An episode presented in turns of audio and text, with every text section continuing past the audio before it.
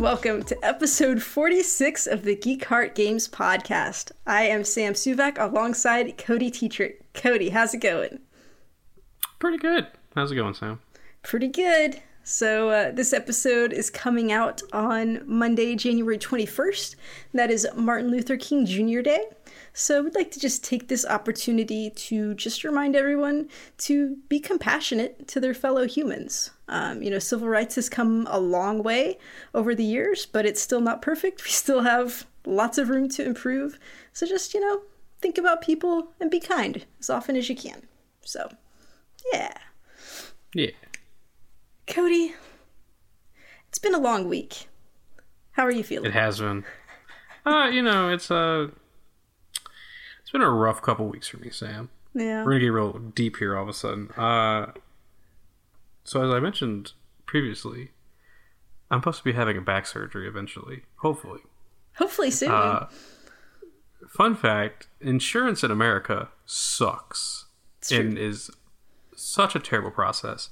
So I've had a lot of issues this week with health insurance, and it's been real annoying. So, yeah. How about you, Sam? Has your week been a little bit better, at least, hopefully? Oh, it's definitely been better than that. Okay. We'll talk about this later at some point. I want to have, a focus about, anxiety and dealing with anxiety and how, video games can help. Because, I've had a lot of it this week, and it's just been, weird. I don't know. No. I don't know. But most of it's just been at work, and not even for work-related things.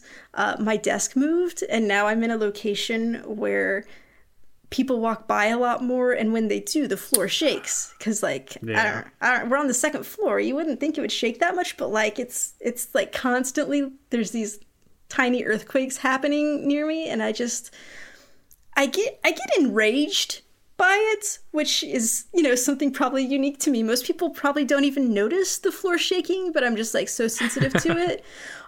So I get really mad about that. And then I get my heart gets racing, and then my anxiety builds, and I'm just oh my God. And then you start stabbing people, and Sam, we gotta talk, there's a bounty out for you, and it's rough.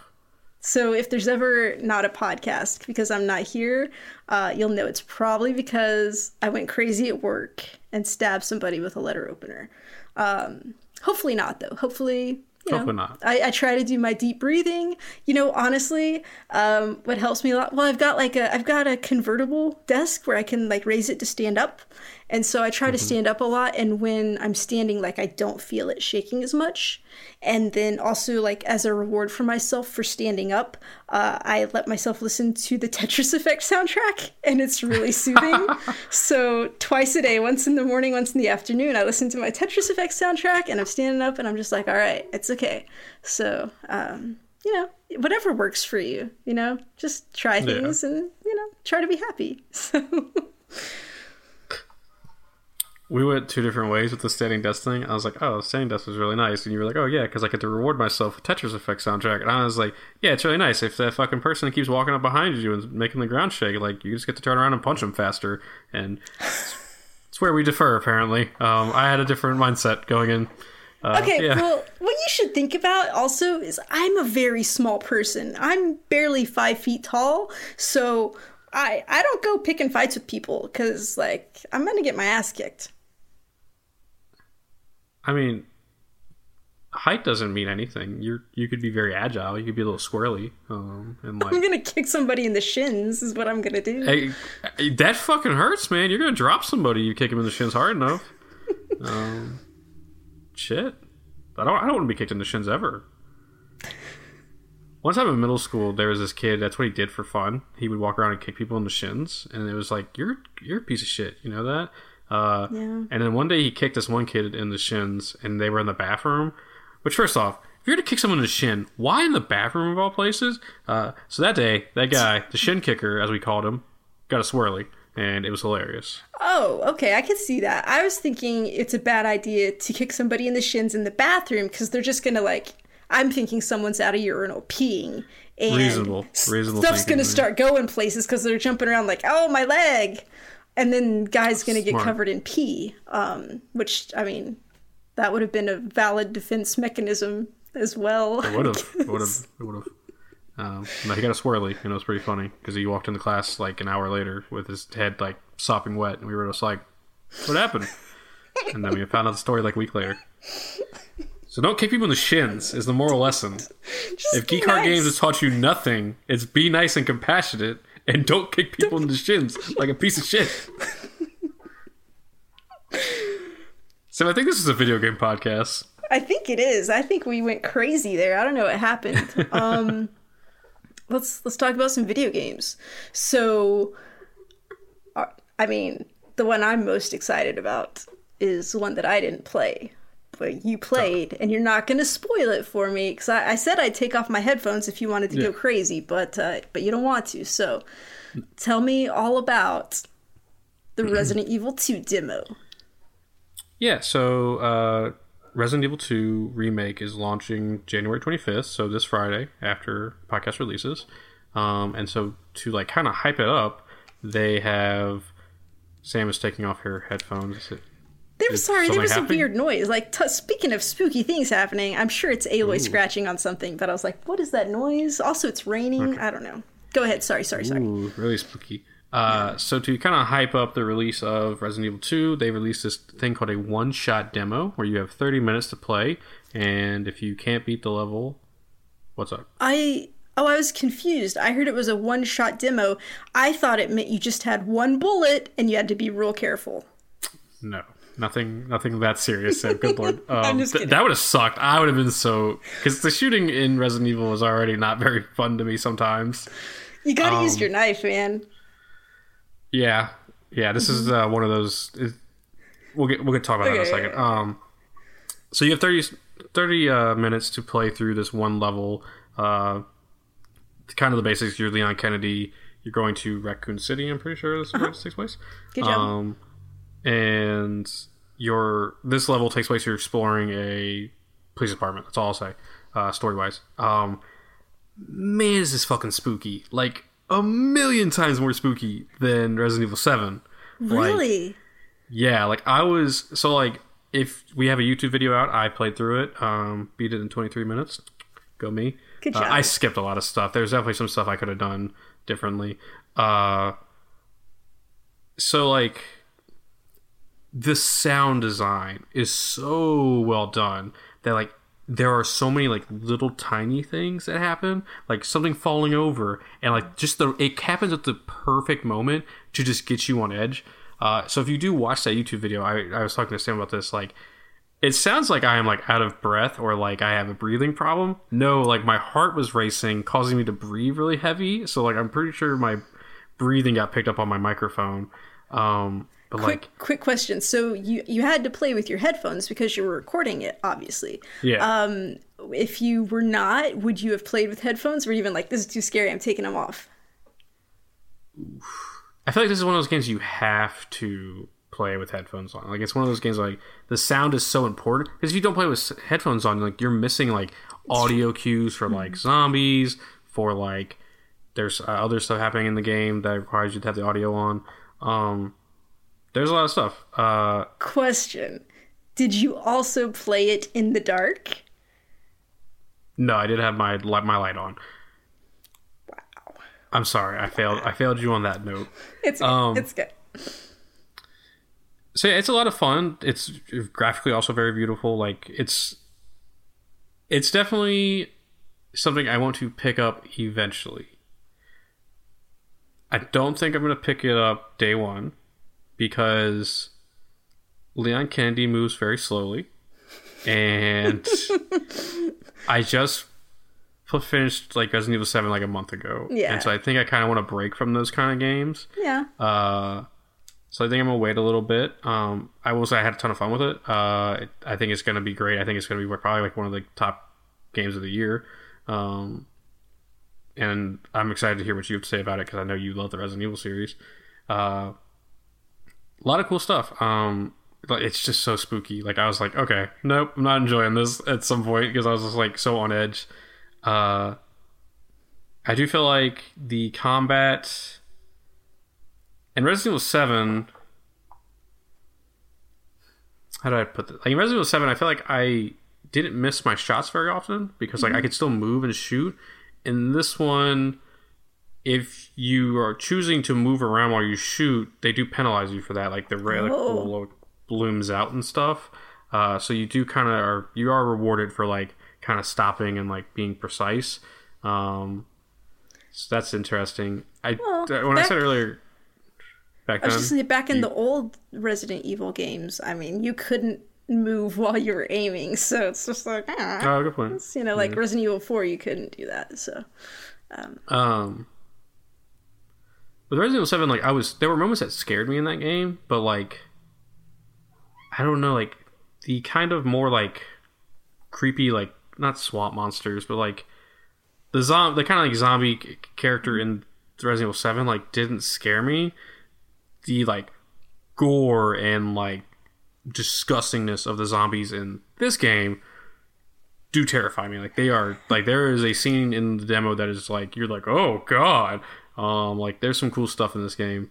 And like, I don't know, like just, and I think it's just the setting, because like in the house, I knew like, okay, there's this character, and then like there's gonna be some zombies. In this police department, I didn't know what was going to be around the corner. I didn't know like what was going to happen. So like it was very interesting. It still has the traditional like puzzles where like you get one thing and it leads to another thing, and like you gotta get a couple of these things to fill in a pattern, and kind of just like the standard at this point, what I recognize as a Resident Evil puzzle. But yeah, I really enjoyed it. I'm excited for you to play it, and I can't wait to hear what you have to think. And definitely go give that one-shot demo a try if you're on the edge about it. I think it will sell you on it. Did the demo have options for difficulty? No, it has like play the game, buy it from the PlayStation Store. Okay. But yeah, I enjoyed it. It was a lot of fun, really spooky, and I'm excited to play it eventually. I'm glad you enjoyed it. I'm obviously super excited about it. I pre-ordered it a little bit ago, and it came with a theme for my PS4, and it's a really good one. So it's got this kind of like gross zombie face, and then like if you go to the upper section, it's got Leon and Claire, and I just think it's cool. It has its creepy sounds too that I like. I think I told you that I wanted to take off on Friday when it came out, but then I wasn't going to be able to because of work stuff, but I got stuff rearranged, and I'm like, no, I'm taking off on Friday. So Thursday night at 11 p.m., I'm gonna start playing this bad boy, and I am super excited about it. I don't know. It's definitely a game I'm going to go back to, like maybe during the summer when I have like a period where I'm not playing any games. But yeah, it's... Yeah, you heard it here first, guys. Cody was so scared by the demo that it's going to take him a few months before he can actually go back and play the game. There's a moment in the demo on the video, which you can find at geekheartgames.com/YouTube, where like something happens, I don't remember what, but it legitimately like made me throw the controller, and like I had to catch it with like the palm of my hand just so it wouldn't rip my microphone out. I was like, oh god. And like it's really spooky. I don't know, it's just the setting is a lot scarier for me than Resident Evil 7 was. So yeah, that's awesome. I wish you'd had a webcam recording you, because I would have liked to see you jumping and throwing controllers. Yeah. Okay, so that's Resident Evil 2. That comes out this Friday, so... Yay! Get pumped. All right. So since I was not playing the Resident Evil 2 demo,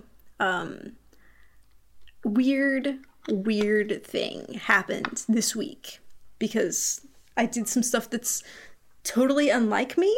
I finished some games, which, if you know me, whoa, I like to start games and play for a few hours and then I'm good. I'm like, no, I'm done, thanks.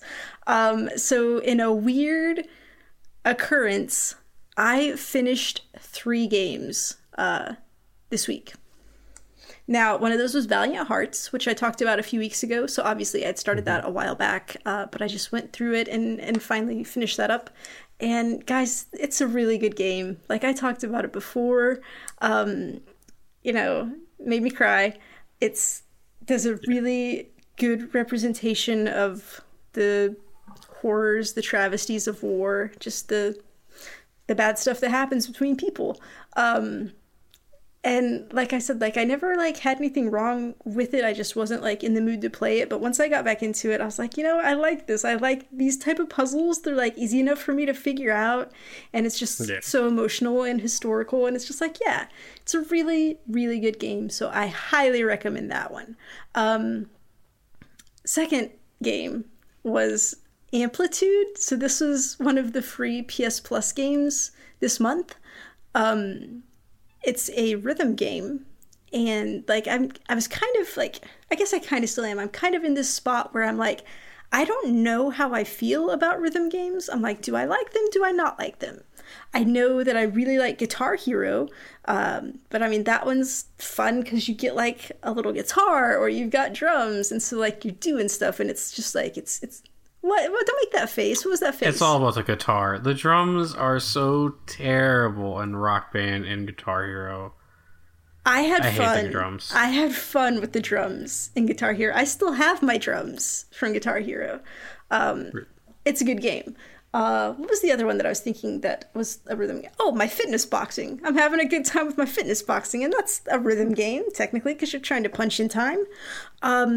So I was like, you know, I think maybe I like rhythm games. I'm going to give it a shot. Turns out Amplitude is not the game for me.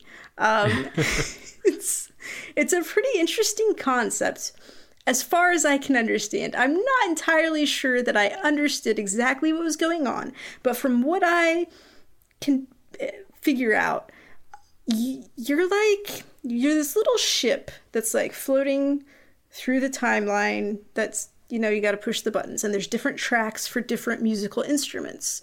But really, I feel like you're like a little like nanobot, and you're doing brain surgery while this is happening, because like there's something going on with this woman's brain. I think her name's Sarah. I think she's in a coma, and like you're trying to fix whatever's wrong with her brain to try to like get her to wake back up. So it's an interesting concept, and I'm like, yeah, that's cool that we're doing brain surgery over here. It's great. I played on easy, and there were just three buttons to use: L1, R1, and R2. And you'd think it would be okay. There's only three buttons. It's not that bad. But then also you would have to use the D-pad left and right to jump from track to track. So, like, say you'd start off in the drum track and you'd finish a sequence, and then you would need to immediately switch to another track to do the next sequence, because, like, you weren't supposed to just, like, stay on one track and do all the sequences. You were supposed to, like, jump around. But, like, sometimes it was really hard to, like, get jumped over to the next track, and then, like, if the note was starting, like, right there at the beginning, like, it was hard to get it in time. And so then, like, you would lose your combos. It had some neat stuff. Like, once you get your combos up, like, you can get different things. Like, you can get something that'll just clear a sequence for you. You can get something that'll slow down time. You get this weird thing called flow, I think, where the ship just kind of jumps up off the track and it's just kind of floating in air, and you're getting some points. I don't understand what that's happening. Do you do this maneuver? Well, it's like, go do left and right. So I was like going left and right with the ship. I'm like, I don't know what I'm supposed to be doing, but like I would do it, and then like my points would go up. So I was like, I guess that's what you're supposed to do. I don't know.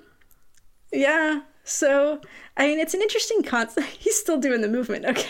We're just gonna do that for the whole. That's our cardio for the night. We're just gonna keep moving our arms. I mean, hey, whatever works. Yeah, so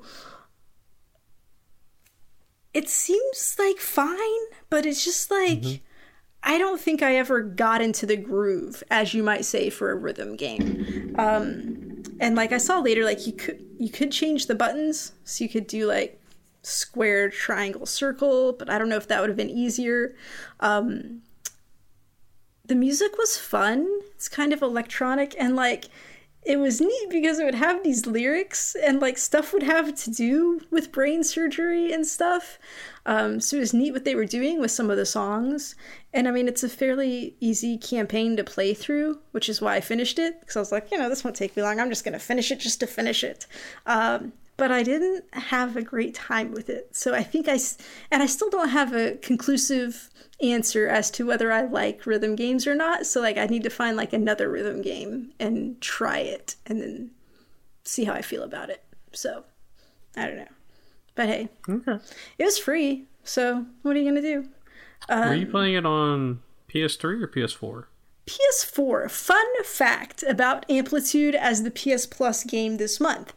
So it lists it as a PS3 game, but it is on PS4. So if you go to the PlayStation Store on your computer and look at all the free games, it lists like all the different consoles. They're all there, and you can grab it there. If you're on your PS4 and you go to the store and say, show me the free games for PS4 this month, it doesn't show it. It only shows you Steep and Portal Knights, which I was like, that's weird. But... It's for both PS3 and PS4, so you can get it on whichever one you want. And if you have an interest in it, you know, give it a go. It just didn't click for me. I mean, it's a neat concept, fun music, but you know, hey, at least it was free. So yeah, at least it was free. All right, I'll come back to my final one, but Cody, do you want to tell me about Elder Scrolls Online? Because you are still journeying and fighting for your MMO that's going to fill your heart. I feel like we had a really good segue to talk about Portal Knights because we just brought it up, but we can talk about ESO if you'd like. We'll come back to Portal Knights because like we both have stuff to talk about with Portal Knights. Okay. So yeah, I'm still on this journey to find an MMORPG that I can love. And do I need to do the song again? What was the song? Oh, Learning. Okay. Do the song, but we don't have anything to learn. You said it last week. Learning with Geek Heart Games. Right. It's catchy. I don't know. It is. That's what it is.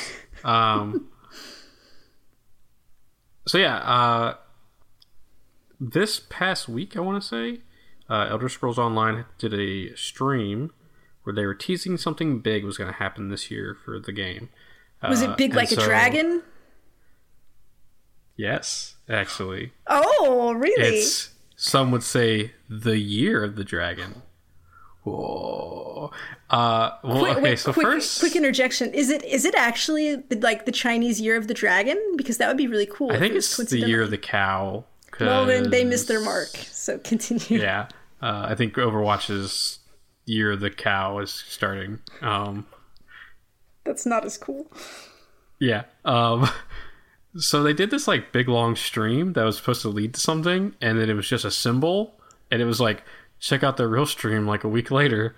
So then they did the real stream. Their next big update is called Elsweyr, which is like the home of the Khajiit, which are the cat people. Oh, I like the cat people.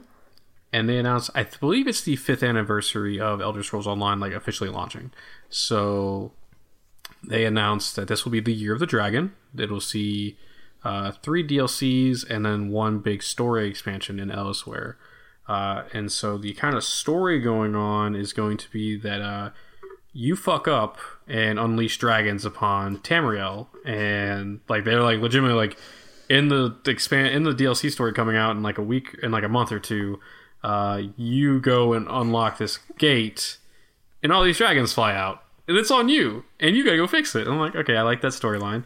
That sounds like something like one of us would do if we were actually put in an adventure scenario. Oops, I fucked up. Well, and then they also like announced with this like in Elsweyr, like you'll be fighting dragons and stuff, and like this is the first time dragons will show up in Elder Scrolls Online because like in this realm they're dead because like they've been dead, quote unquote, but actually they've been locked away. This takes place differently from like Skyrim and all that. Okay, because totally there have been dragons over in that part, just not the online part. Okay. Yeah. And so like one of the big things that kind of got me excited for this update is they announced that they're going to add the Necromancer as a class. And like, you know me, I love dead things. Like Jason Voorhees comes back to life. Love it. Love it. And so I was like, cool. And then they announced like something even cooler. So in Tamriel, the world that the Elder Scrolls Online is taking place in, necromancy is illegal everywhere. So they're like, and so like you normally most games just like give it a pass and like, oh, necromancy is fine now. No, like if you practice necromancy in the major cities, someone will tell on you and the guards will come fine you for practicing necromancy. And I was like, that is so fucking immersive. I'm in. I love that. That's awesome. So I hop back in Elder Scrolls Online because I have not touched that game since I dropped $40 on it. And I was like, my big issue is like I haven't found a class that I like. Like I tried them all and I couldn't really like find one I really enjoyed. Because you were waiting for the necromancer. Apparently, it's just what I needed. And so eventually I was just like, well, I'm just going to give this, it's called the Nightblade. It's kind of like their rogue/assassin/archer class. And I've been playing that and I'm about level 8. I put about 2 hours in. Mm-hmm. And I really am enjoying it.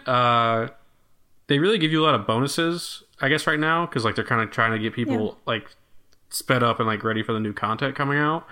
And so like they gave me some bow. And it's like, oh, you get bonus 5% XP every time you kill something with this bow. And I was like, nice. Well, fuck yeah. I'm just going to be fucking like a ranger pretty much. Yeah. And like, so I've been like looking up some guides and stuff. And so something I didn't realize is that like there are 3 skill trees for every class. And each of those skill trees is meant to kind of focus on one of like the Holy Trinity, which is like tanking, damage dealing, healing. Never realized that. So it's like, oh, it's meant to be like, every class can be a tank, a DPS, or a healer, but it's really up to you what you want to do. And I was like, oh, so I've just been spending points and stupid stuff I shouldn't be doing, apparently. And so I've been really digging this Nightblade character. I'm a Khajiit named Grimvel, which, Sam, you may know that name, because that's the family name of our orcs in D&D. So I'm a Khajiit Nightblade named Grimvel. I got my like flaming panther because that's what they gave me when I bought Somerset, the last expansion. That's your mount? Yeah, it's my mount. Nice. Yeah. Is it weird for a Khajiit to have like a service animal? I thought about that. I was like what, like how do I feel about that? And then like there's like a reptile race called the Argonians, and I'm like, how do you think they feel about fighting dragons soon? They're probably gonna be really upset about that. Yeah. And so I'm playing, Sam, and like I'm listening to music while I play because I'm like, I don't like the storylines are interesting, but I can just read all the dialogue, right? Yeah.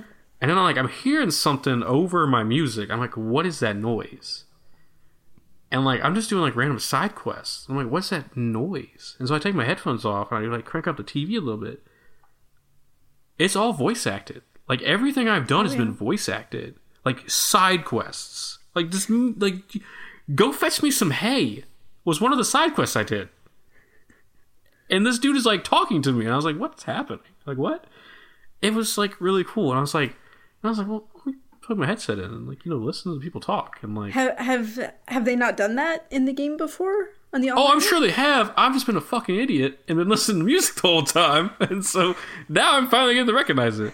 And like, it's just really cool. And like, I was like, man, this is like really adds in like a new element to like, cause like in World of Warcraft, like, not everything's voice acted. Like, only major storylines are voice acted. So, like, I was like, oh, this is pretty cool.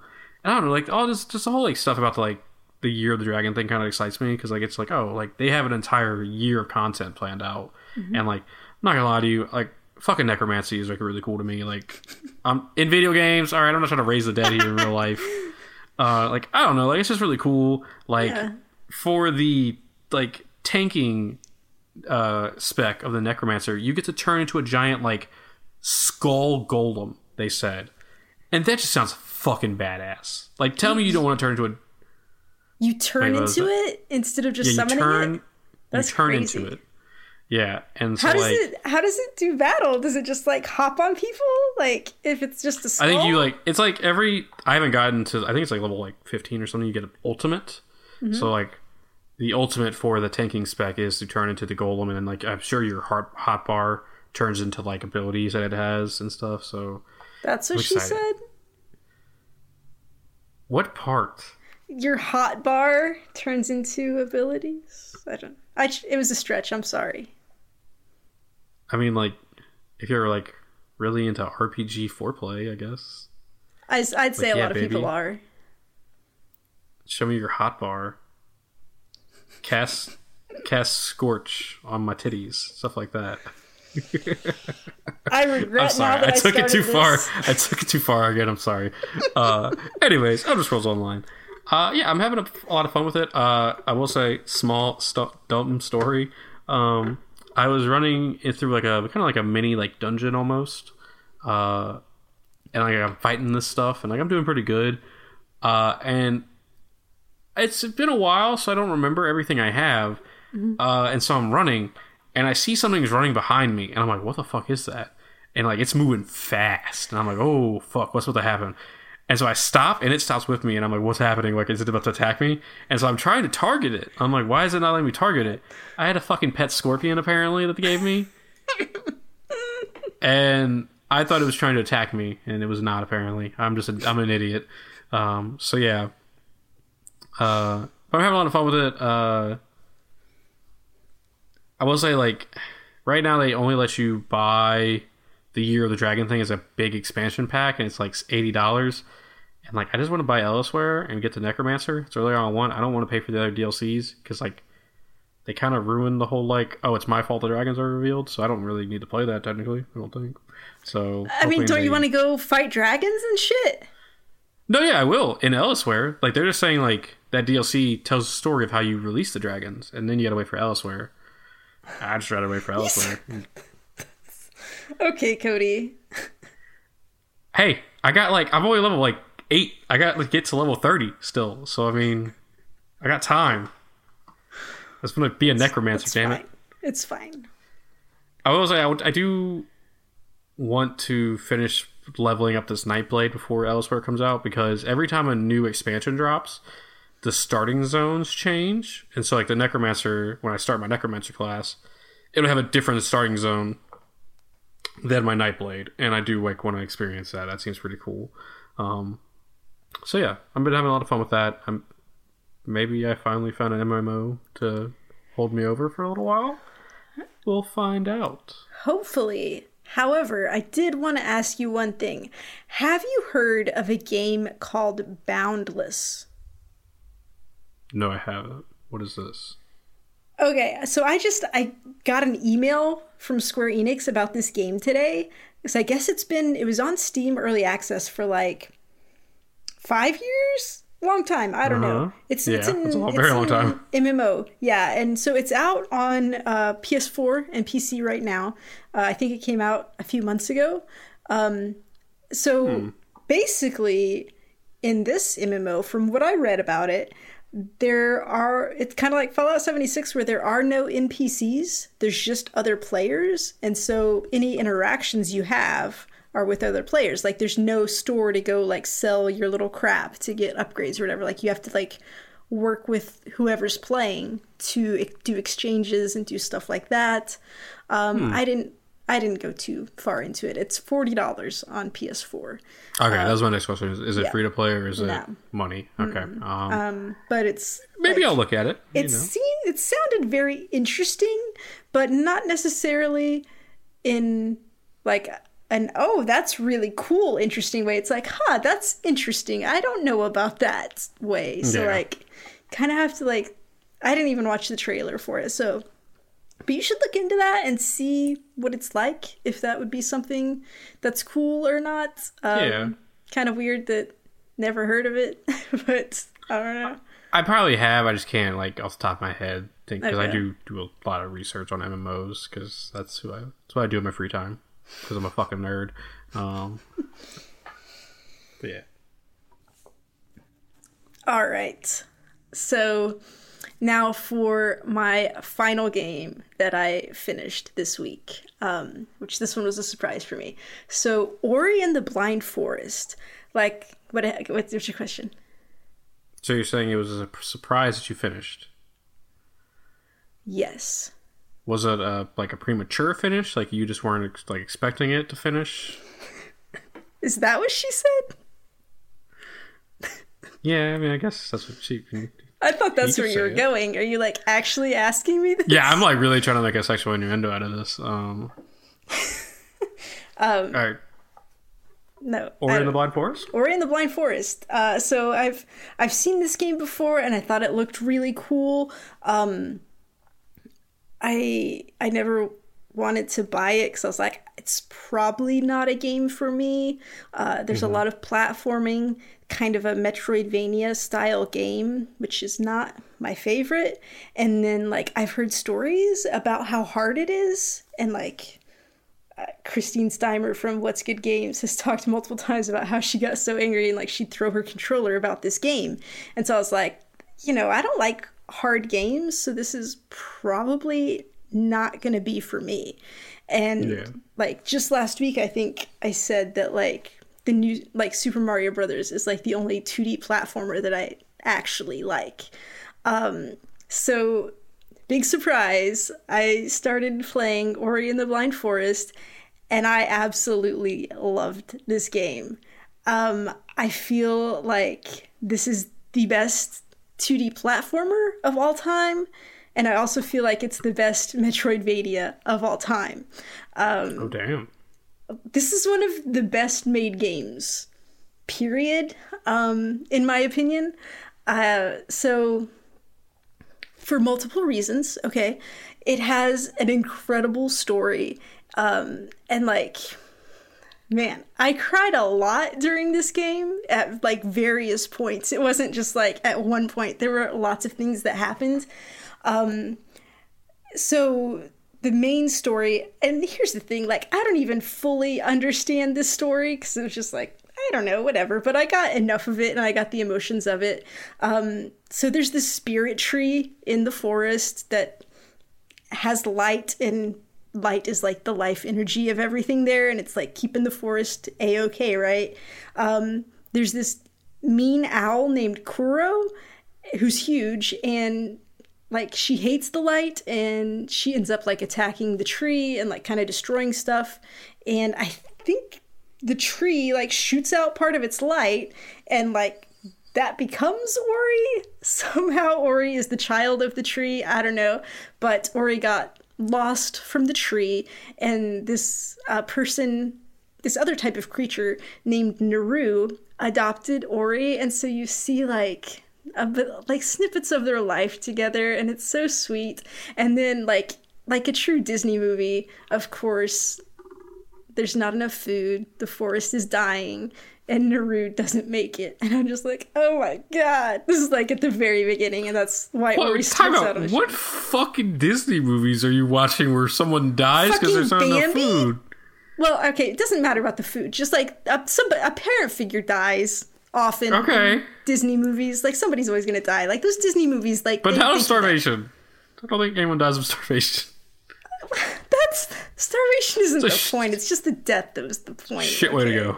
All right, continue. Sorry. All right. So Ori's on this quest to go bring light back to the tree, and there's this little light spirit that's with her. This little like, actually, I don't know. I don't know if Ori's a boy or a girl.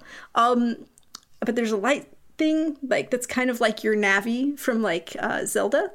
And so it'll talk to you sometimes, and it does your combat abilities, and it's just like your thing that's with you. So you guys go through, and there's like 3 sections of the forest where you have to go kind of clear and like reset them and get them back to their healthiness. And then you're going to the tree to like finally turn the light back on or fix it, whatever. But like... oh my god. So you meet somebody called Gumo along the way, and Gumo's like a bad guy. He's stolen this thing. But then something happens, like I don't even remember. Like I think he gets trapped and you help him, and then like the fact that you showed him kindness like changes his heart, and then he helps you, and then like throughout the game like he'll pop up again to help you, and it's so sweet. And then like you find out why Kuro the owl hates the light, and it's like a really good reason, and you're like, oh my goodness, so like how can we resolve this situation and everybody live happily ever after, you know? It's like, and then you get to the end, and just like the way that the situation resolves itself, and like the tree does end up getting its light back, there's like a happily ever after ending. And it's, but like, there's parts right before that that are really emotional, and like Ori is not doing so well. And like, I know that Ori's going to be fine because Ori's got a sequel coming out soon, but I'm like, oh my God, what's happening to Ori? But it was just like, I'm trying to be vague. So like, I don't want to like give it away, but like, it's really good stuff and like a well-written story. There, and then there's this part at the very end that like makes me anxious because I'm like, this isn't fully resolved. I don't understand how this is going to be okay. And like, I don't know if that's what the sequel is going to deal with. But it's just like, it's an A+ story, very well done. And like the way it kind of plays out is like the spirit tree's voice is kind of like narrating parts of the story. Mm-hmm. And so it's like got this real spiritual feel to it. So that's A+. The gameplay is really good, okay? Now, I will say there were parts where I got extremely angry, and there were 2 nights where I did just have to stop. I'm like, okay, I can't handle this right now. I need to go away for a while. Came back the next day and like made it through, so it's fine. But I really appreciate good movement in a game. Like, I don't want a character that walks really slow. Like you were just saying, Leon Kennedy walks really slow. But I mean, I'm okay with that in Resident Evil. It's fine. But in a game like this, like Ori, like just bounds around with he's like, he or she is full of energy and does lots of jumping. And pretty early I unlocked like a double jump. And so like you're just zipping around really fast. You get a wall climb, which so you can kind of point at the wall and like do your jump over and over, and you just climb straight up the wall. Like a normal wall jump, you have to do like back and forth. You don't even have to do that. You can go straight up, jumping up the same wall. That was cool, but like I did get frustrated because like you constantly have to keep pushing that button. Later you get an ability where you just straight climb the wall and you just hold down a button. You don't have to like keep pushing it. So I really feel like they should have just done that from the get-go. That's like my, like I have like maybe 2 complaints about the game. That's like my one complaint, is that they did that. You end up getting this thing, I don't remember what it's called. Like, I'm going to call it like a boost. And so you get next to an enemy or a projectile and you hold down Y, and like this little arrow will come up and you point which direction you want to go. And then when you let go, it just like boosts you in that direction. And due to proper physics, it pushes whatever you're pushing against in the opposite direction. And so you can use this to navigate around. And so you'll be jumping and doing boosts on different things. And so it might be quite a while before you even like touch the ground, because you're just kind of like zipping through the sky. That's really cool. This ability also, in like some of your puzzles, you'll have to either use this to shoot enemies into a certain thing, or to like there'll be like physical objects, like there are these boulders that sometimes you have to shoot. And so it's just like interesting to like be able to use it in different ways. Also, like theoretically it's a combat mechanism.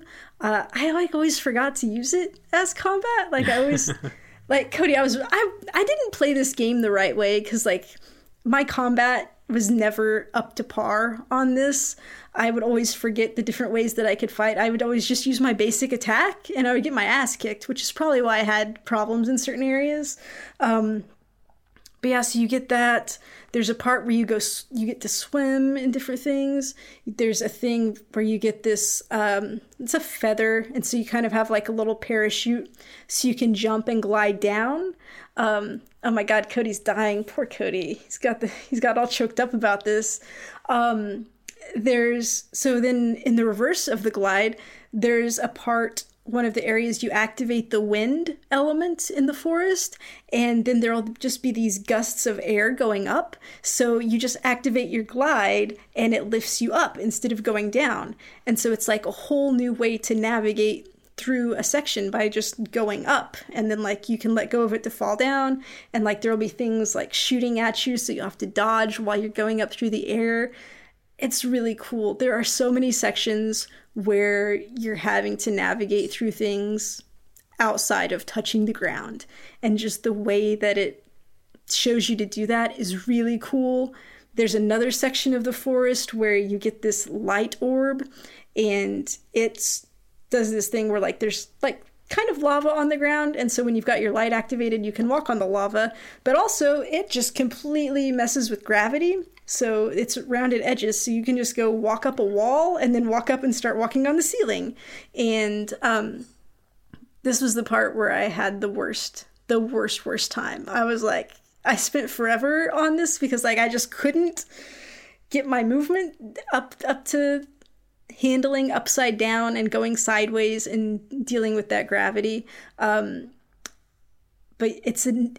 Even when I was like angry about that because I couldn't get through, I was like, this is still like a really neat way to handle the movement and a neat way to do platforming. And I really appreciated it. So I don't know. I feel like you're supposed to like collect extra health orbs and then extra energy orbs, which you can use your energy orbs to create save points. And I didn't do a good job of that. I finished the game and I'd only found 3 out of 12 extra health orbs. So obviously, if you were like a good explorer, you could have gone and gotten like a lot more health.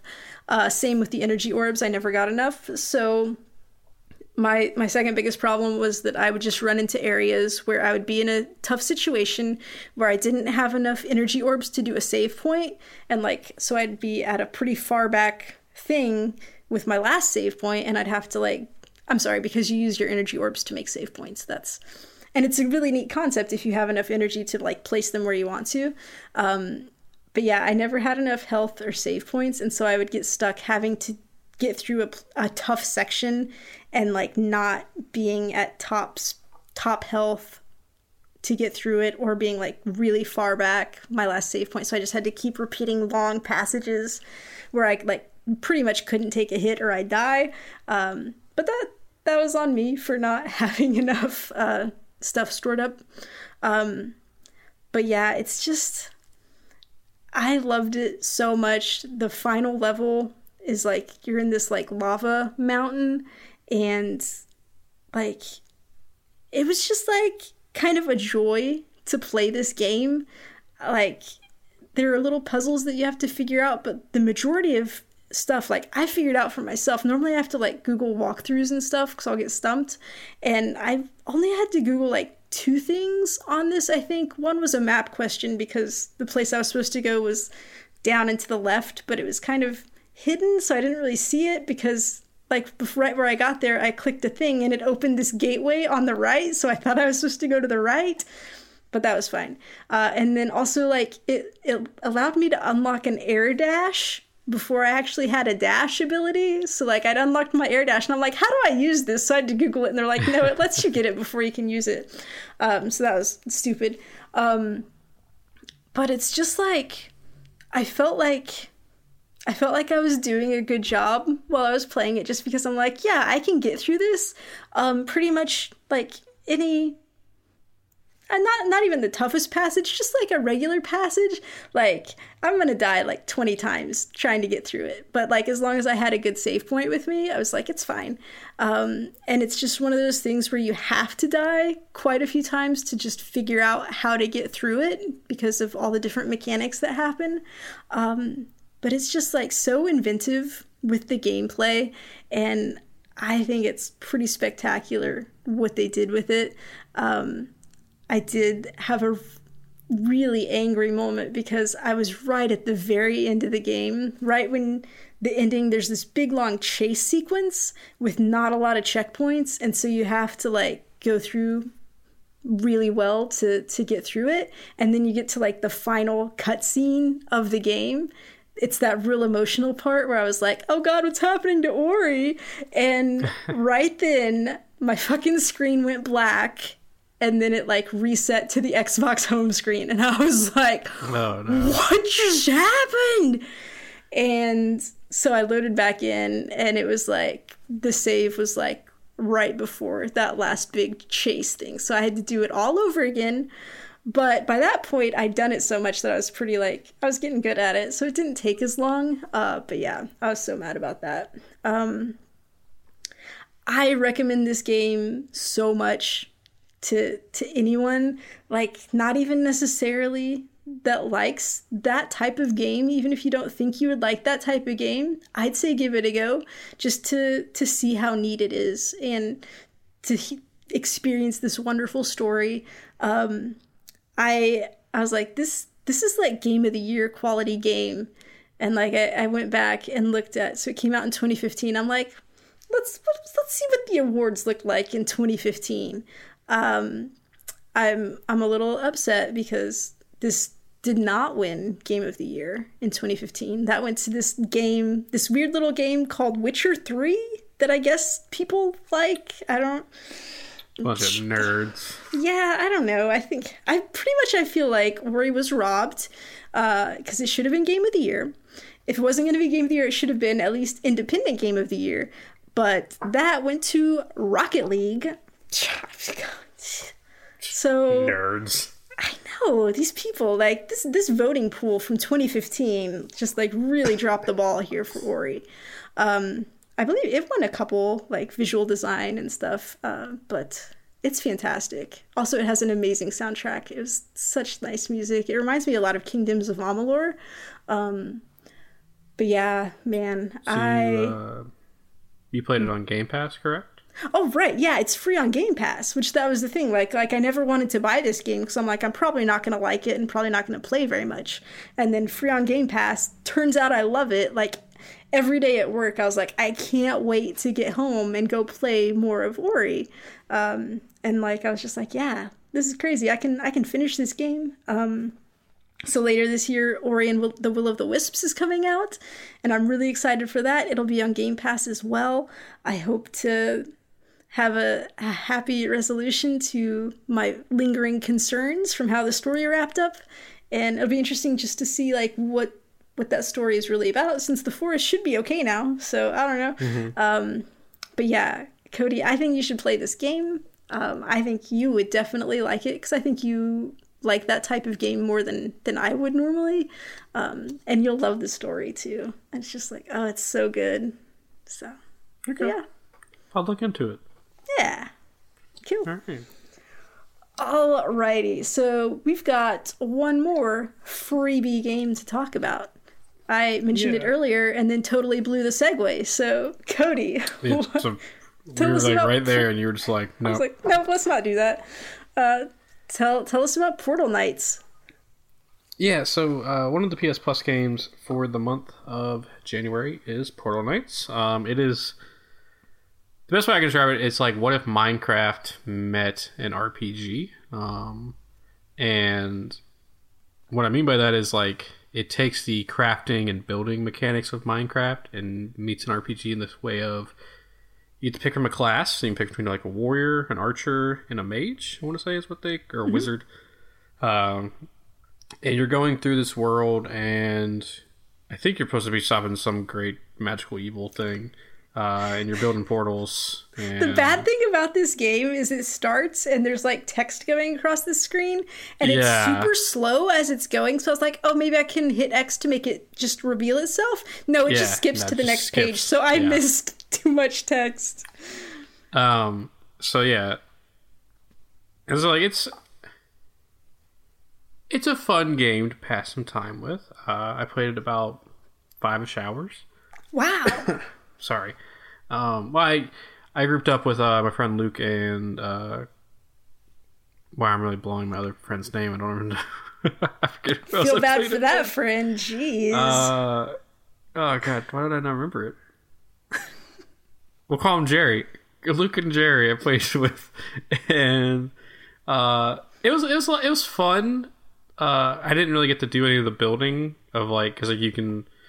Just like Minecraft, kind of mine anything you want and stuff like that. You craft like clothing, you craft weapons, you can craft differently little potions and stuff. And you're just going through this world. And you're going like kind of like almost like world by world, building portals to each different world. And like when you get to a new world, there's new quests to do. They usually require you to craft something or go get something from a dungeon area. And there's a lot of different kind of enemy types I found. Mm-hmm. There were some skeletons. There were like these like electrical flying bats. There were these like sandworms that would shoot acid at me. Those are just kind of, there's like these weird glowing orbs of light that would attack me. I don't know. I didn't really get what those were. There's that fucking turtle guy that like will go down in his shell and spin and come at you.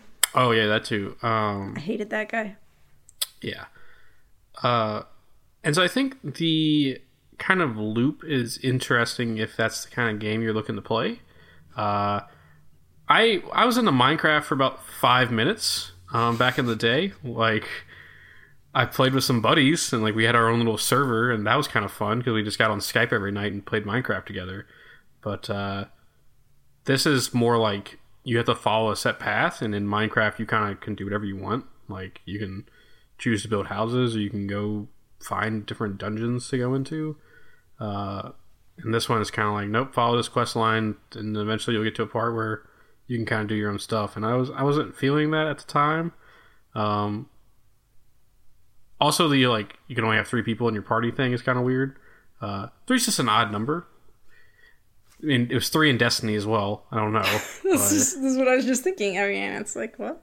I guess for like a shooter, it's fine. But like for this like RPG mechanic, I don't know.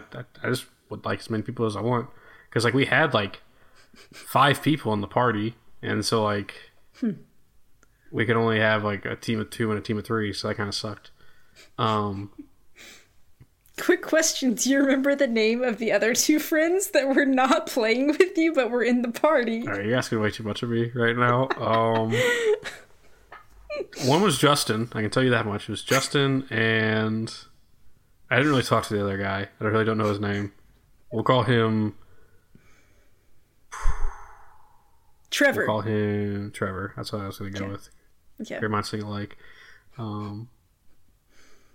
Oh, Jerry's real name is Charlie. I just remembered that. So Luke and Charlie and I played together for a hot minute. Do you want to give an official apology to Charlie for forgetting his name? Yo, Charlie, if you ever listen to this, I'm really sorry. It's been a rough couple weeks for me, okay? Don't make fun of me. It happens. I don't know. Yeah, like it's a free game, so definitely get it if you can. Add it to your library, as we always... Sam always lectures everyone about. Sam, what did you think of Portal Knights? I wasn't very sold on it. I've never played Minecraft, and I've never had a desire to play Minecraft. So I wasn't super into this game, FYI. Yeah. However, I did like the character creator. I thought they had some really fun hairstyles and different things where you could customize your character.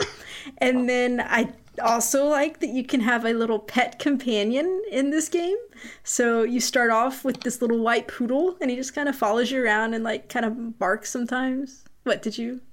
What's that face? I had a pet rat. What the fuck? Where'd you get a poodle from? When I first spawned on my island, and I went to see the guy at the house with the work table. Like there was just a poodle somewhere that I picked up. It's just like, here, have this poodle. Like, as soon as I started the game. Like, did you get him as soon as you started? Nope. Did you have to go in that dungeon and get him? Like, showed up. No. I played for like 20 minutes, and I got the poodle, and then I got the rat as well. Because I found a rat down in a dungeon. I broke this cage, and I was like, oh, here's the rat. I don't remember how I got the rat, but I know I got a rat. I didn't get no poodle. Yeah, lucky? What? I would have kept playing it. I had a poodle behind me all the time. Yeah, that's weird. But yeah, I mean, it's pretty intuitive to like figure out what you're supposed to be doing and how to do different stuff and the crafting. Because you know me, I get cranky if it's too difficult to figure stuff out. Yeah. So that was fine. The combat was just kind of boring, because I mean, it seems like the starting enemies in air quotes, because they were like a parrot and some green slime, but they were like really tough to kill. I'd have to like hold down my trigger and attack him for like 10 seconds to kill him. Well, because you have to like dodge as well, because they'll attack you.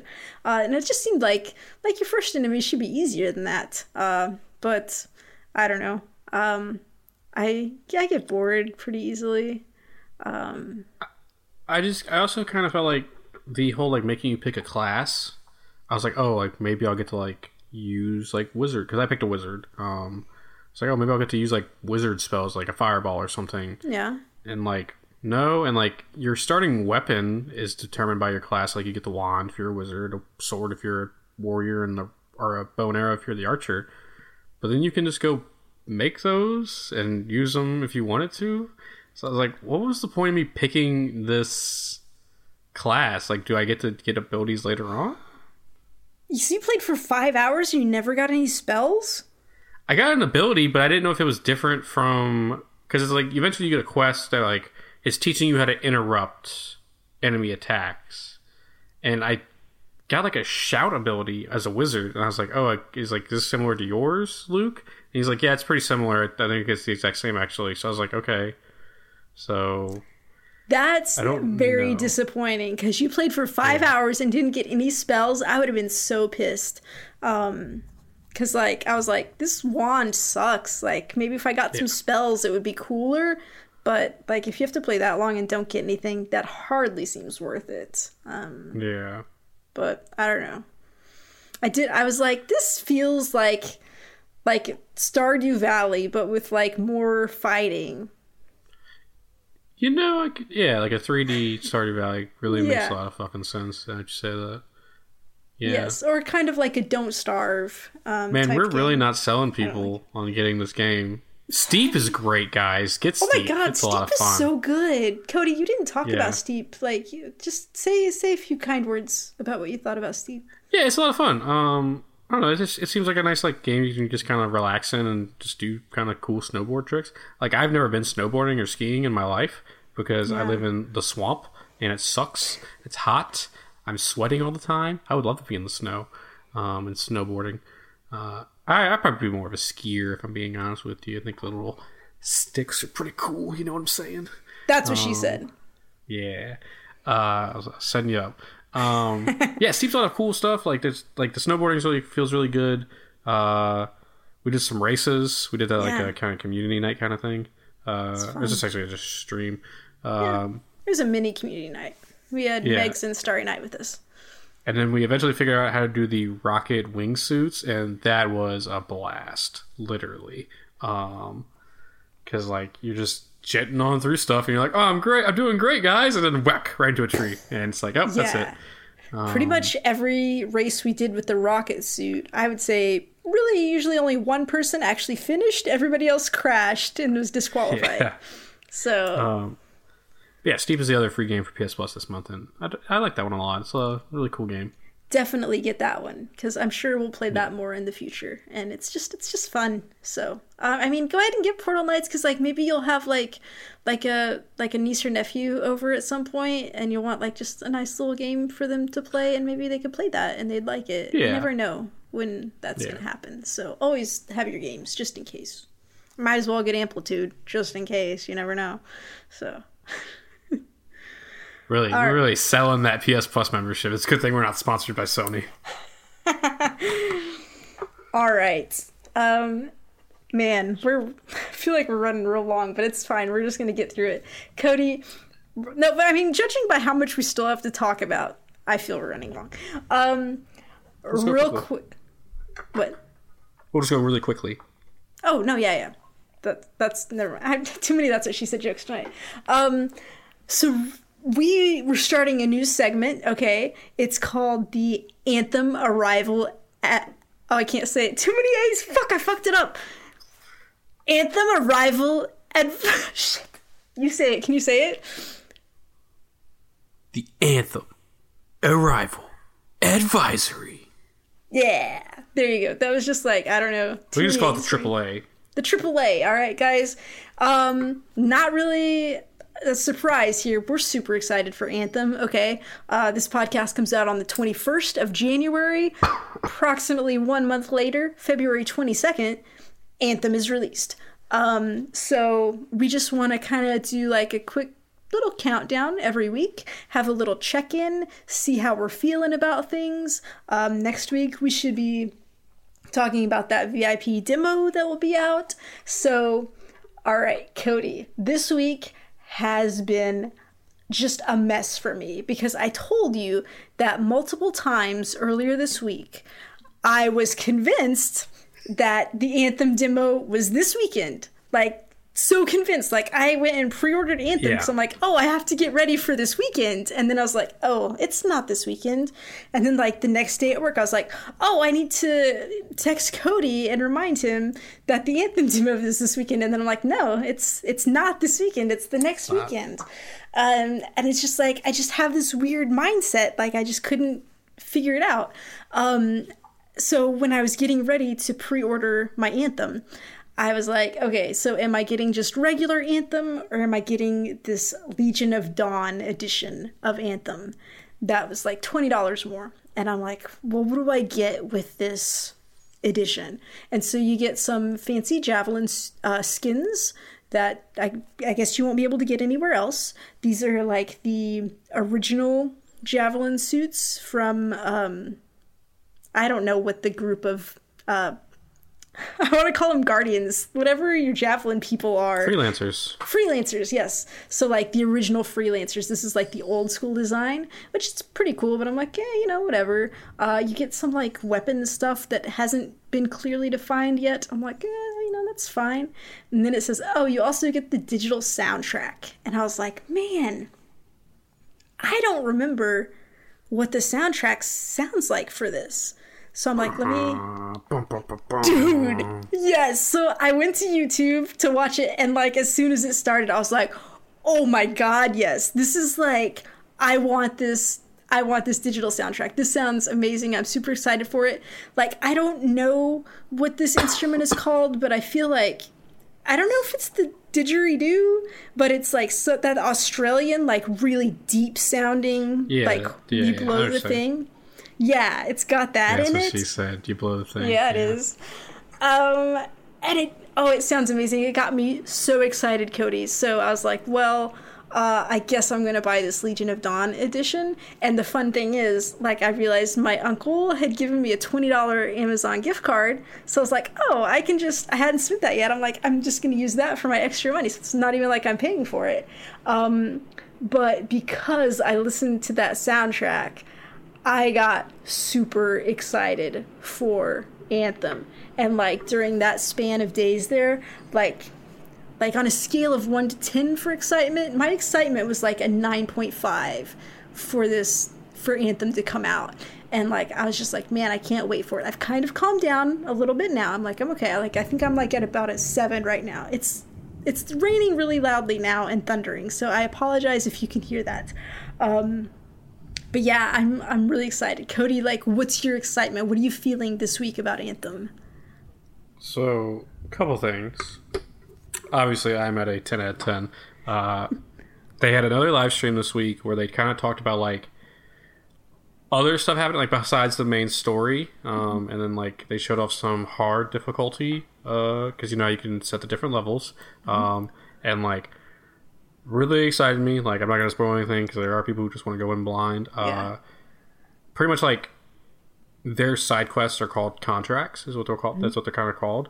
And they're like, oh, like, there are different factions in Fort Tarsis, which is the main hub area, and, like, different people in the factions will give you these legendary contracts, and there are these story missions where you go out and you do stuff. And I was like, fuck it, that's really cool. And, like, they're like, oh, they're replayable, as in, like, you get different stuff each time. Like, it's not going to be all the same contract each time. And you always get a very good reward out of it. I was like, fuck yeah, that's really cool. Yeah. And then, like, even before that stream happened, I had a dream about Anthem. And, like, video game dreams are the fucking best. So they haven't, like, outlined, like, what the raids will be like in this game. But, like, they're going to be 4 people, obviously. Everything's going to be 4 people. So I had a dream that it was me and the... what is the basic javelin? The Ranger. Me and the Ranger. Yeah. Byron, our friend Byron, Groon, in the Colossus. You're in the Storm. My brother was in another Ranger. And we did the raid together. And we were kicking at, like, we were comboing stuff left and right. We're shooting rockets. You're dropping, like, meteorites from the sky.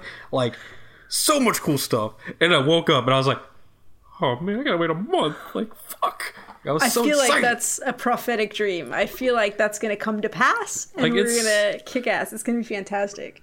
I'm so excited for this game. Like, and I get, like, there's so much people who are like, oh, don't get too excited because, like, what if it's bad? Yeah. There's just nothing. Like, there's nothing like, unless they like just shit on everything. They're like, you know what, we started from we decided to restart the entire game over the day before we launched. Like, there's no way. Everything I've seen from the game excites me. I can't wait to play it next week, and then like the following weekend we get to play it, and like, oh yeah, oh, like it's gonna be so good. So yeah, so the demo is coming. The VIP demo is for people who have pre-ordered or have EA Origin Access accounts. So that'll be like the 25th through, I don't know, that weekend. And then 7th. Okay, I guess that's easy math. Never mind. Yeah. So then the next weekend, it's the open demo, so everyone can try it out. One thing, I've read an article today that said if you are in the VIP demo, you will have the ability to invite 3 friends who are not in the VIP demo, and they'll get to come in with you. I'm not exactly sure how this worked. The article like had a link, and I was like, I don't know. So I'm not entirely sure about this. I'm going to look into it. But I think that'll be pretty cool if they. I think I read something about this, and I want to say it's for the EA Origin people, but maybe we'll get it from PS4 as well. That's possible. Because the EA thing is also on Xbox. Like PS4 is the only one who doesn't have the EA Origin thing on their console. So, well, maybe if we have it, I'll be inviting some friends. We'll be getting some codes out. FYI. Yeah.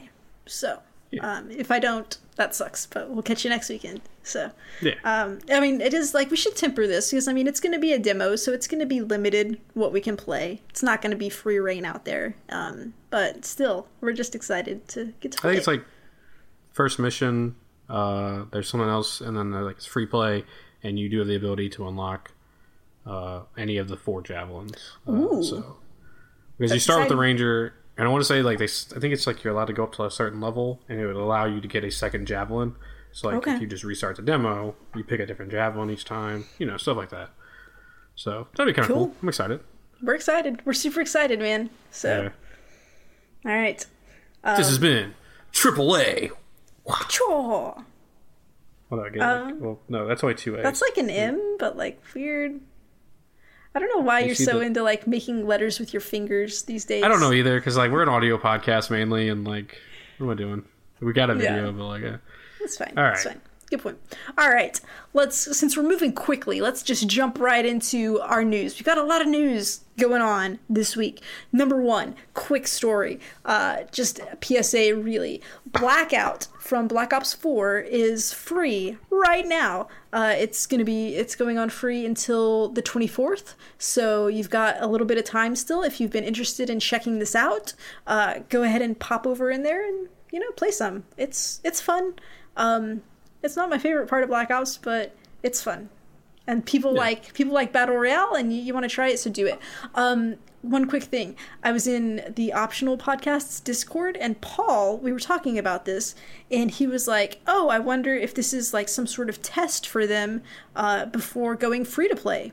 And I'm like, "Oh, that's a very interesting idea." So do you have any thoughts? Do you think that I was thinking they're gonna sell the Battle Royale separately. I don't think they would give it for free. I was thinking they would do like $30. Here's the Battle Royale mode only, which they would probably buy. Already, at least on PC, they have a $40 Black Ops that just doesn't include zombies. So you get multiplayer and you get Blackout right now is an option. Interesting, I didn't know that. So I don't know if they would split it up even further. But yeah, I don't know. It's interesting. Maybe they're just trying to get more people to buy the game. So in any case, a free weekend or actually this is a full week free is really cool. So hopefully you guys will check that out. All right. Number 2 on our news list. So should we can save this for next week. Do you want to save it? This is a pretty big thing, and there may be some updates as we go. So we can save it. Well, we'll skip that. We'll come back to it. Do you want to talk about number 3? Yeah. So Rocket League has Why did I get this one? You know I don't care about this. That was not my number 3. I thought number 3 was the GameStop story. Oh, sorry. Do you want to talk about that? So apparently, sorry, I had my numbers weird. I was like, I don't even care about this. GameStop is in the process of being bought out by a company. So what this kind of means is that it's looking like some GameStops will be closing. I think it's just kind of the issue is digital has become a very like it's from a higher demand. So like there's not as many people trading in games, there's not many people buying physical games because they can just buy everything digitally. And so this has kind of hit GameStop pretty hard. It's something that they've been kind of trying to combat for a while. And I think it's finally just caught up to them. And so they are in the process of being bought out by another company. I can't remember. There's 3 companies vying for them right now. And so it's... I think the kind of hope is that GameStop will stay around. It's just there's going to be a lot less stores. Because there are some places where, like, there's a ridiculous amount of GameStops. Like, in, like, Lafayette, Louisiana, there's, like, 5 on one street. Like, honestly. Like they're 20 minutes apart from each other. It's like, why is there so many of you guys? Like, what?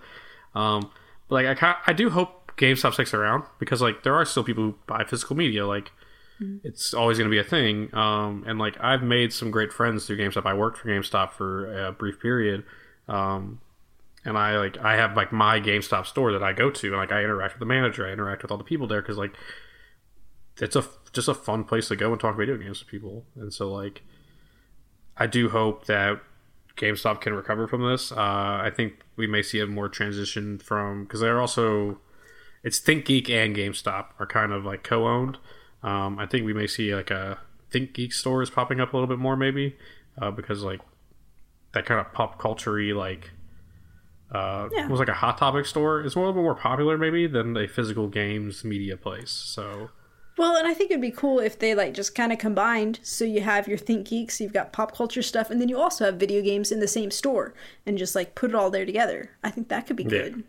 And I mean, I feel like there's always still going to be kind of a market for the physical games, just for the secondhand use. You know, a lot of people don't buy games right away. They like to wait and buy a used game, so it'll be cheaper after some time has passed. So like there's still a market for that, and there's still people who want to buy physical games just to be able to trade them in. So it sucks. I feel bad for them. I feel bad too, because like I know I'm part of the problem. There's a GameStop that's on my way home from work, but like I hate the shopping center that it's in, and like how you have to like navigate to get into it, just because like there's a Starbucks right there in the drive-thru, and like there's not enough room for like more than one way traffic, and it's just like it stresses me out really bad every time I have to go there. So it's unfortunate. But my GameStop I go to is actually like a little bit further of a drive than the one that's like actually in my hometown. But like I just like the people there a little bit more, to be honest with you. But like like GameStop for me is like, sometimes I'll go there to pre-order a game, but most of the time it's I'm going there to buy Funko Pops, because you can pre-order Funko Pops from there, and like it's useful for me as a collector. So you know, we I hope for the best. I guess so. There'll always be some GameStop sticking around. Maybe they just have to shut down a couple. I hope not too many people are impacted by that, because we never want anybody to lose their jobs. That really sucks. But yeah, I also feel like GameSpot should just come in and buy them and just like be like, hey, you know, this has been a problem long enough, let's just get to it, we're all the same, we're all together, and it'd be great. That's an option. You guys think about that. Okay. All right, number 4 on our news is that Rocket League now has crossplay across all platforms. Obviously, Cody does not care about this, as he just said. I mean, I don't really care about Rocket League either. That's not why I think this story is exciting. Oh no, like I like Rocket League. I just don't like. I feel like you don't care about crossplay. Crossplay has been blown out of fucking proportion, and I don't care at all. I think it's nice. I'm glad it's out there for people. It's just like, the number of people who are actually going to play crossplay is so minuscule that, like, why are we making such a big deal about it? I don't understand. That's my hot take on crossplay. I feel like there's not a lot of people interested in it right now. I feel if it becomes more of a thing that's just available for all different types of games, I think people would use it more. I mean, if you think about us, and like we play the majority of our games on our PS4s, and we have PS4 community game nights, because like that's just what we do. That's what people have. So like people who don't have a PS4 have been missing out on stuff. So like if we played games where they were able to play with us from their Xbox or something, that'd be really cool.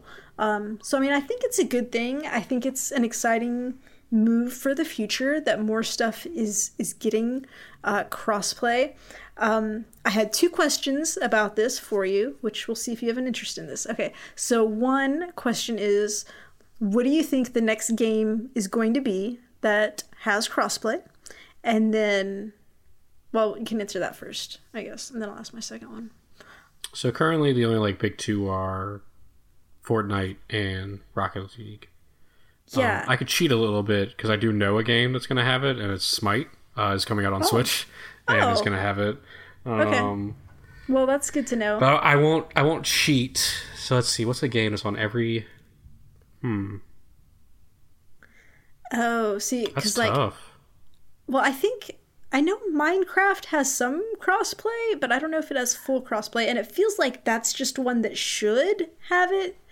Yeah, I could see that one being the next big one, to be honest with you. And I was thinking what could really be a big news good thing for the game would be if PUBG ended up getting crossplay, because I feel like it's... it's not doing as well as it once was. It's not the golden boy anymore, and it kind of needs something to boost it up. So I think if it got some crossplay, maybe that would bring more people to it and give it that little kick. I don't know. Yeah, and I know Overwatch has mentioned possibly adding it, they would be interested in it. So who knows? We'll Diablo is another one I could see, because Diablo's on everything, so why not Diablo? That would make sense. Yeah, that would make sense. Yeah. Okay. What? Question number 2: do you feel that eventually crossplay is going to be everyone can crossplay? However, you have to pay for a PS Plus to play online with people. Do you think someone's going to start adding an extra fee to do crossplay? Someone probably being Sony. I think they'll face a lot of backlash if they do that. So, I don't know. I mean, I think they probably faced a lot of backlash when they said, oh, you have to pay now to play online with people. It's PS3, you didn't have to do that. PS4, you started. So it's Yeah, but you're already paying $60 a year.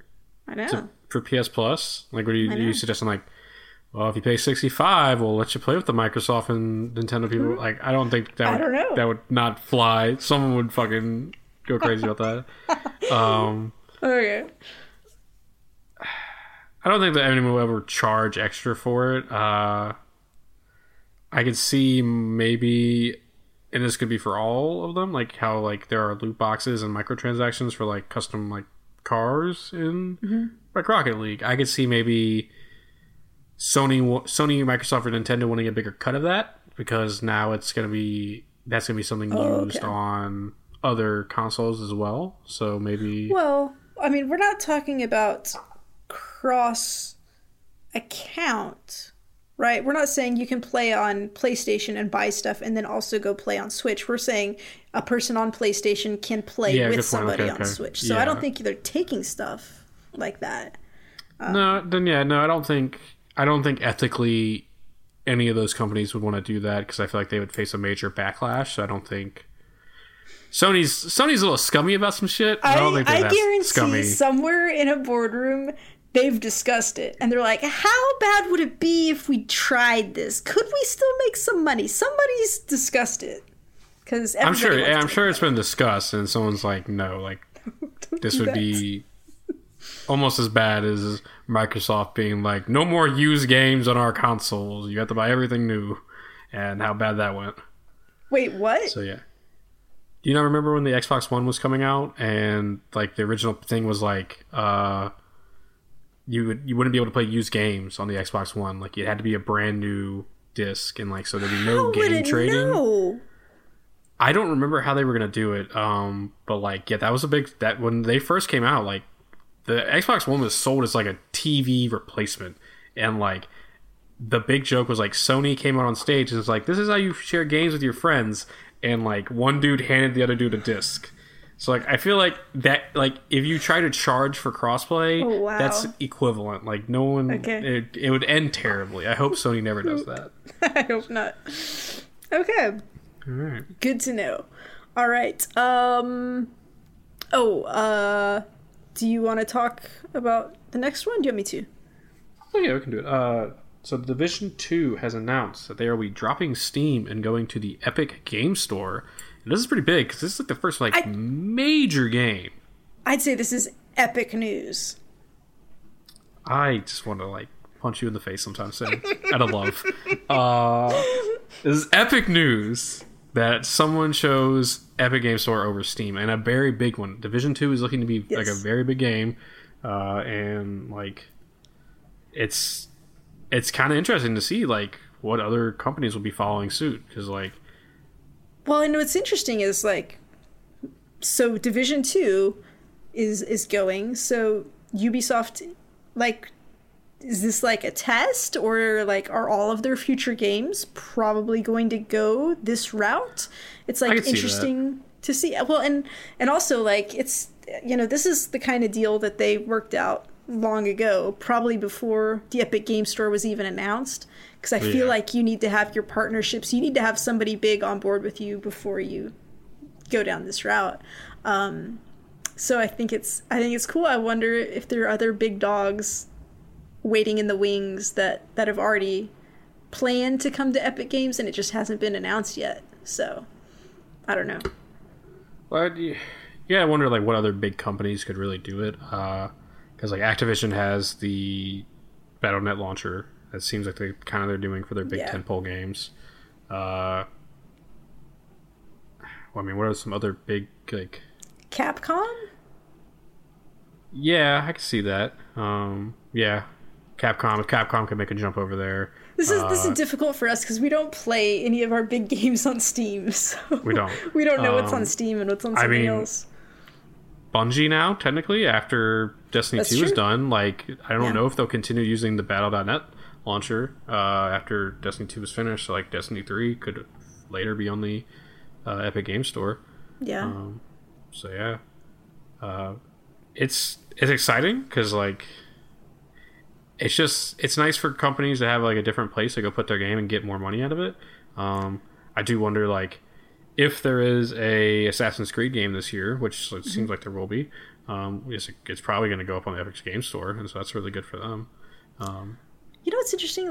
Trials Rising is coming out February 15th, and I don't know if there's any they've said of where it's going. Which, sorry. I think it's a big deal, but people probably don't care to make a big deal about that. Well, no, I'm sure there's something underlying here that's saying all Ubisoft games will go on Epic Game Store from now on. It's just smart. You're going to get more cut out of it. Yeah. Well, and it's exactly what they needed. They needed something big to let people know, hey, here's this new store that exists. And, because a lot of people, it might just fly under their radar. So EA could put some games out on there. Anthem could release on PC in the Epic Game Store. Or does EA have their own launcher? I don't know the answer to this question. I feel like they probably have their own launcher. I feel like they probably have their own. Because I know Bethesda used their own launcher for Fallout 76. I feel like the EA Origins or the Access, I feel like it's probably through the same thing. I feel like they probably have their own thing. Good point. Because you can test run games on that service, so I feel like it's all in their own little thing already. So smart. Okay. Yeah. Yeah. So yeah, mainly Capcom could start putting stuff out on there. Yeah. We're bad at no, because Microsoft bought up a bunch of companies that release games into it's hard to imagine where those games are going to go. So it's a big win for Ubisoft and Epic Games. Good job, you guys. It's a partnership we love to see. I don't know what I'm saying. Yeah. Okay, moving on to our final story for the day. So there have been rumors that some Super Nintendo games might be coming to Switch on the Switch Online service, which there's just a mess of original Nintendo games up there currently that you can play.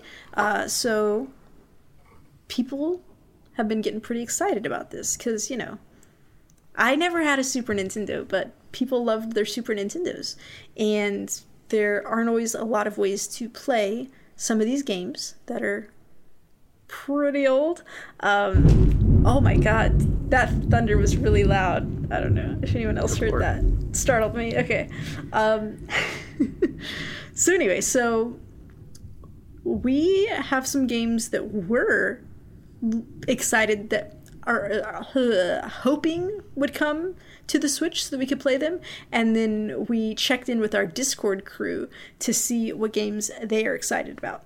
So, Cody, do you want to tell me first what you would like to see come to Switch? Well, first I'm going to say that I think this is kind of cool because hopefully this leads to other console like Nintendo 64, GameCube, stuff like that coming to the Switch. Yeah.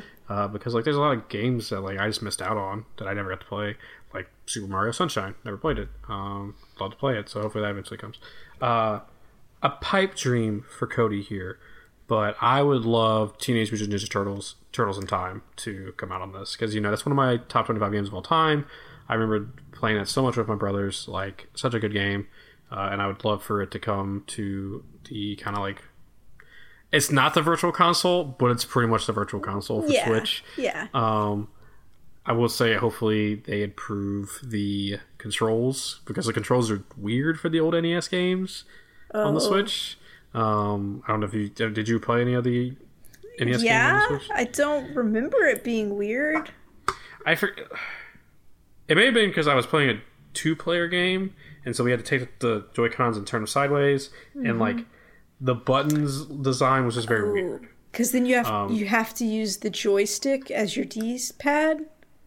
Yes. And like that's awkward. The top two buttons are like weird. Like they're supposed to be start and options or something like that. Okay. It's just weird. Yeah. But yeah, that's what I got. Teenage Mutant Ninja Turtles, Turtles in Time. One of my favorite games. So what are you doing? I've never played that game, but I would love to try it just because you recommend it so much. It's probably never going to come because... You don't know that.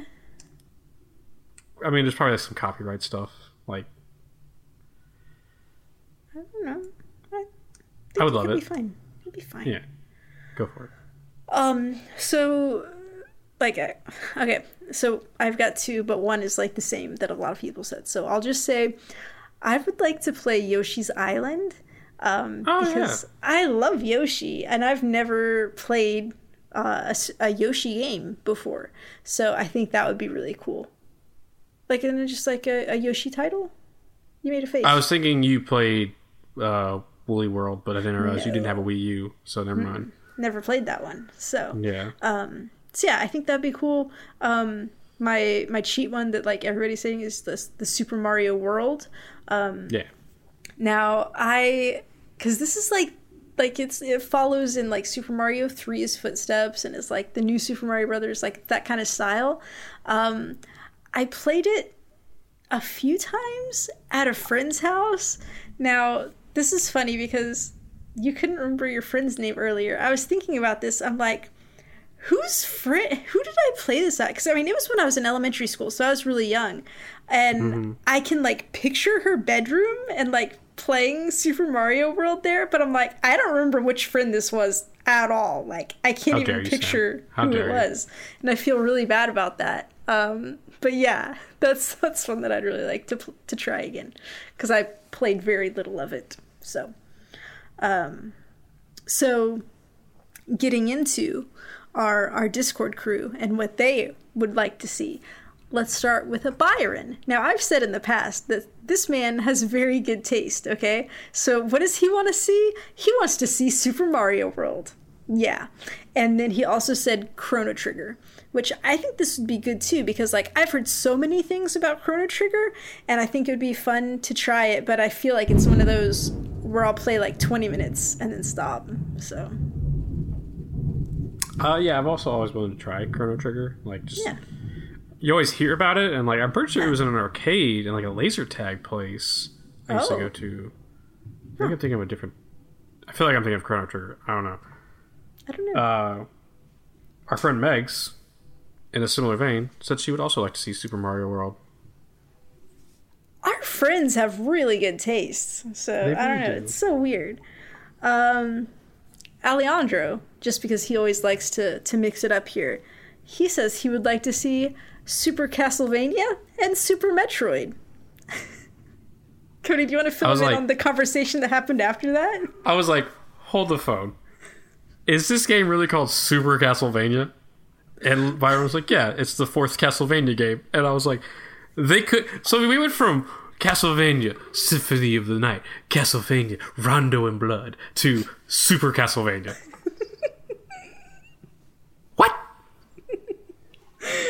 I was like, what is happening? Like, what was the... And then I read Super Metroid, and I was like, they really just slapped Super on everything. They were like, Super Nintendo Entertainment System, Super everything. Super Mario, Super Metroid, Super Castlevania, Super Luigi, Super everything. Like, it's just weird. Like, what was that naming convention, Nintendo?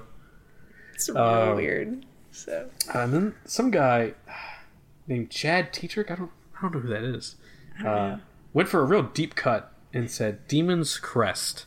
Now, knowing my brother... this is like some RPG game that's super like real deep cut, like probably only like 7 people played it, and I'm going to have to do some research, and I'm going to get back to you guys next week with a rundown on what Demon's Crest is. So yeah. Let's play one of my favorite games is just you tell me what Demon's Crest is. Like right now, you tell me what it is. Oh. I believe it's probably a side-scrolling RPG game in the vein of, like, it's probably got some turn-based combat, and you are a guy named, let's go with... Franklin? Yeah, let's go with Franklin, or, like, something, like, crazy, like, a cool name, like, Cloud or something. Ooh. That seems too light. I feel like it should be, like, a darker name, like Shadow.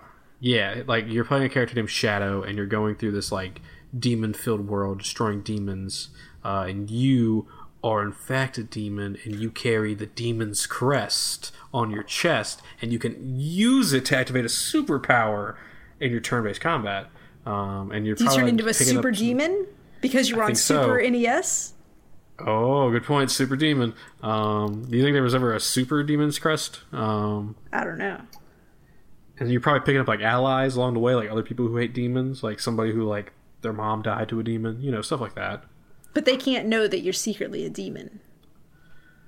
Yeah, so it's, like, really awkward when you turn into you do the super ultra demon power, and they're kind of like, what the fuck was that, man? You're just like... Nothing. Pay no attention. It's just this thing that happens. You passed out. I don't know what happened. Ah. Okay. Yeah. I like it. That sounds good. That's what I think. That sounds like a real good game, so...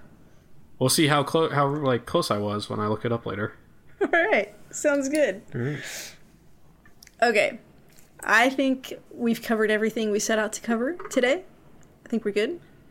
Yeah. For the record, we're going to talk about the news story we skipped was the EA canceling the Star Wars game. We're going to let that, see if anything new comes out from it.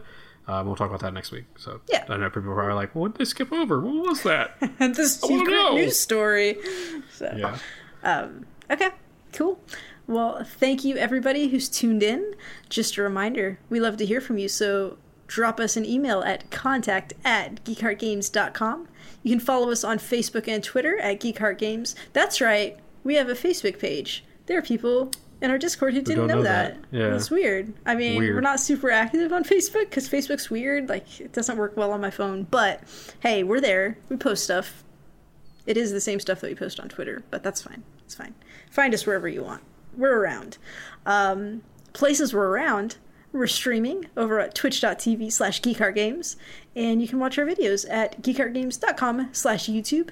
So go check out Cody playing the Resident Evil 2 demo and his heavy breathing as he's getting real into it. You can always buy a shirt over at geekheartgames.com/shirts, and we would love for you to drop us a review on iTunes or your podcast player of choice. I am on Twitter at SKSUVAK. Cody? I am at ComicBookCody. Yeah. And one more time, just a reminder to, be nice to people out there. Be compassionate. Try to put as much love out into the world as you can. So, Cody, take it away. We're just two geeks who heart games. Do do do do do do do do do do do do do do do super doos. It was good. I liked it.